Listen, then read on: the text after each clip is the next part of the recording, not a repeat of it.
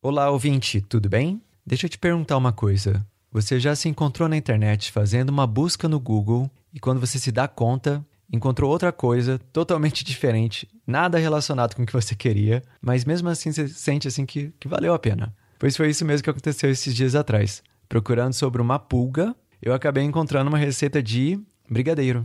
Pois é, você não está enganado, é brigadeiro mesmo. Agora, o que, que tem a ver o brigadeiro com a pulga? O pior é que é que tem a ver. O meu nome é Pedro e hoje eu quero contar essa história para vocês, do que eu aprendi sobre pulgas e brigadeiros. Aliás, seja bem-vindo ao Pulga Atrás da Orelha. A pulga atrás da orelha.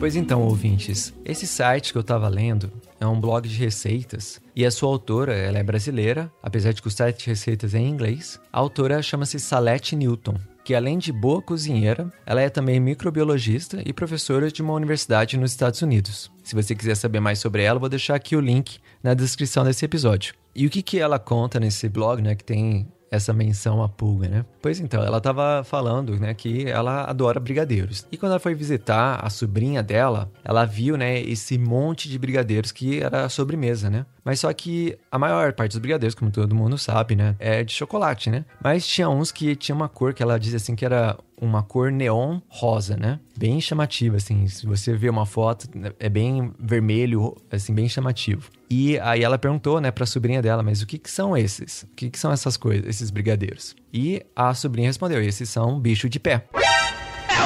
E aí a, a, a, autora, né, a Salete, ela, ela ficou muito curiosa, né? Porque o bicho de pé, se você for procurar saber, não é uma coisa lá muito que abre muito apetite, né? O bicho de pé, ela diz aqui, né, é um tipo de pulga que vive em áreas arenosas, de lamaçal, e quando alguém né, anda sem calçado né, nesses lugares, eles podem ser infectados por essa pulga. E essa pulga, quando ela está na pele, a Salete diz aqui no, no blog, parece com sementes de morango. E por isso que o nome daquele brigadeiro cor vermelha é bicho de pé. e aí a, a Salete ela fala aqui, mas esses brigadeiros são muito bons. Ela diz até assim que é difícil de ela decidir se o de chocolate ou de cor vermelha, né, de morango é melhor. E se você quiser conferir a receita, como eu falei, o site dela tá aqui na descrição do episódio.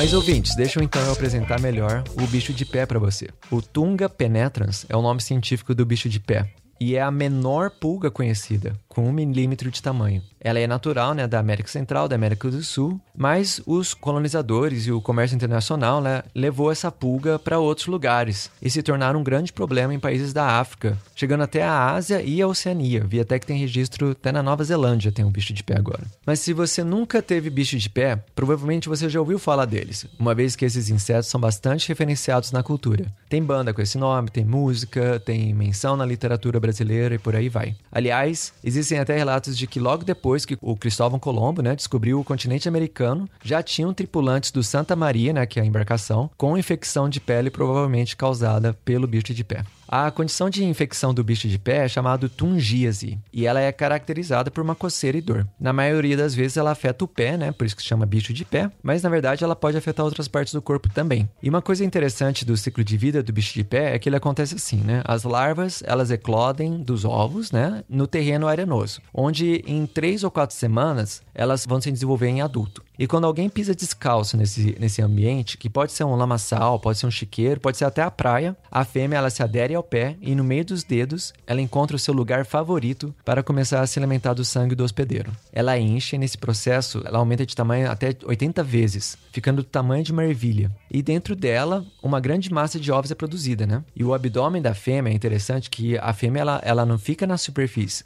Metade dela fica para dentro e o abdômen dela fica para fora. E é por onde ela respira, né? Pelo abdômen. E é também por onde ela ejeta os ovos. Isso mesmo. Ela não apenas coloca os ovos, ela ejeta os ovos como se fossem balas de canhão. E eles caem de novo, né? No ambiente arenoso. Ah, eu esqueci de dizer uma coisa. Para produzir os ovos, né? Os machos, eles precisam encontrar as fêmeas. Mas se as fêmeas estiverem no lamaçal, eles não estão nem aí pra fêmea. Eles querem encontrar a fêmea já infectada no pé de alguém.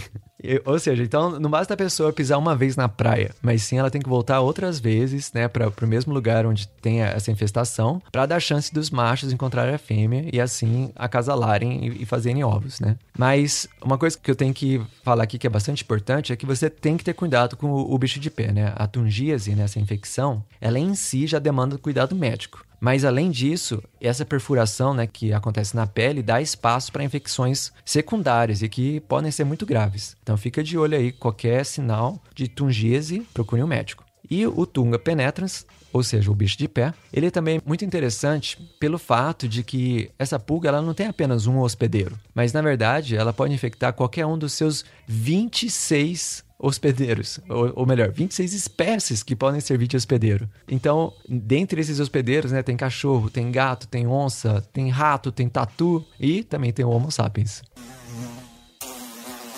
E é isso aí, pessoal. Esse então é o episódio Pulga Atrás da Orelha sobre o Tunga penetrans, o bicho de pé. Espero que você tenha gostado. E se você gostou, manda pra gente uma mensagem, seja no Instagram, seja por e-mail. Formas de contato tá aqui na descrição do episódio. A gente também aproveita para lembrar que o Bug Bites, ele é parte do Agrocast, né, que é a primeira rede de podcasts do agro do Brasil. E finalmente, quero lembrar aos ouvintes que se você gosta do nosso conteúdo, né, aproveite, indica para seus amigos, indica para sua família, indica para as pessoas que talvez não tenham interesse inicial sobre insetos, que talvez esse conteúdo pode, né, despertar um certo interesse, não só sobre insetos, mas sobre ciência em geral que a gente conversa aqui. E também lembra que uma outra forma de apoio ao Bug Bites é através do Padrim. E o site para você ver todas essas formas de apoio e outros links para conteúdo do Bug Bites você encontra aqui na descrição do episódio. Tá joia, pessoal? Um grande abraço e até a próxima. Tchau!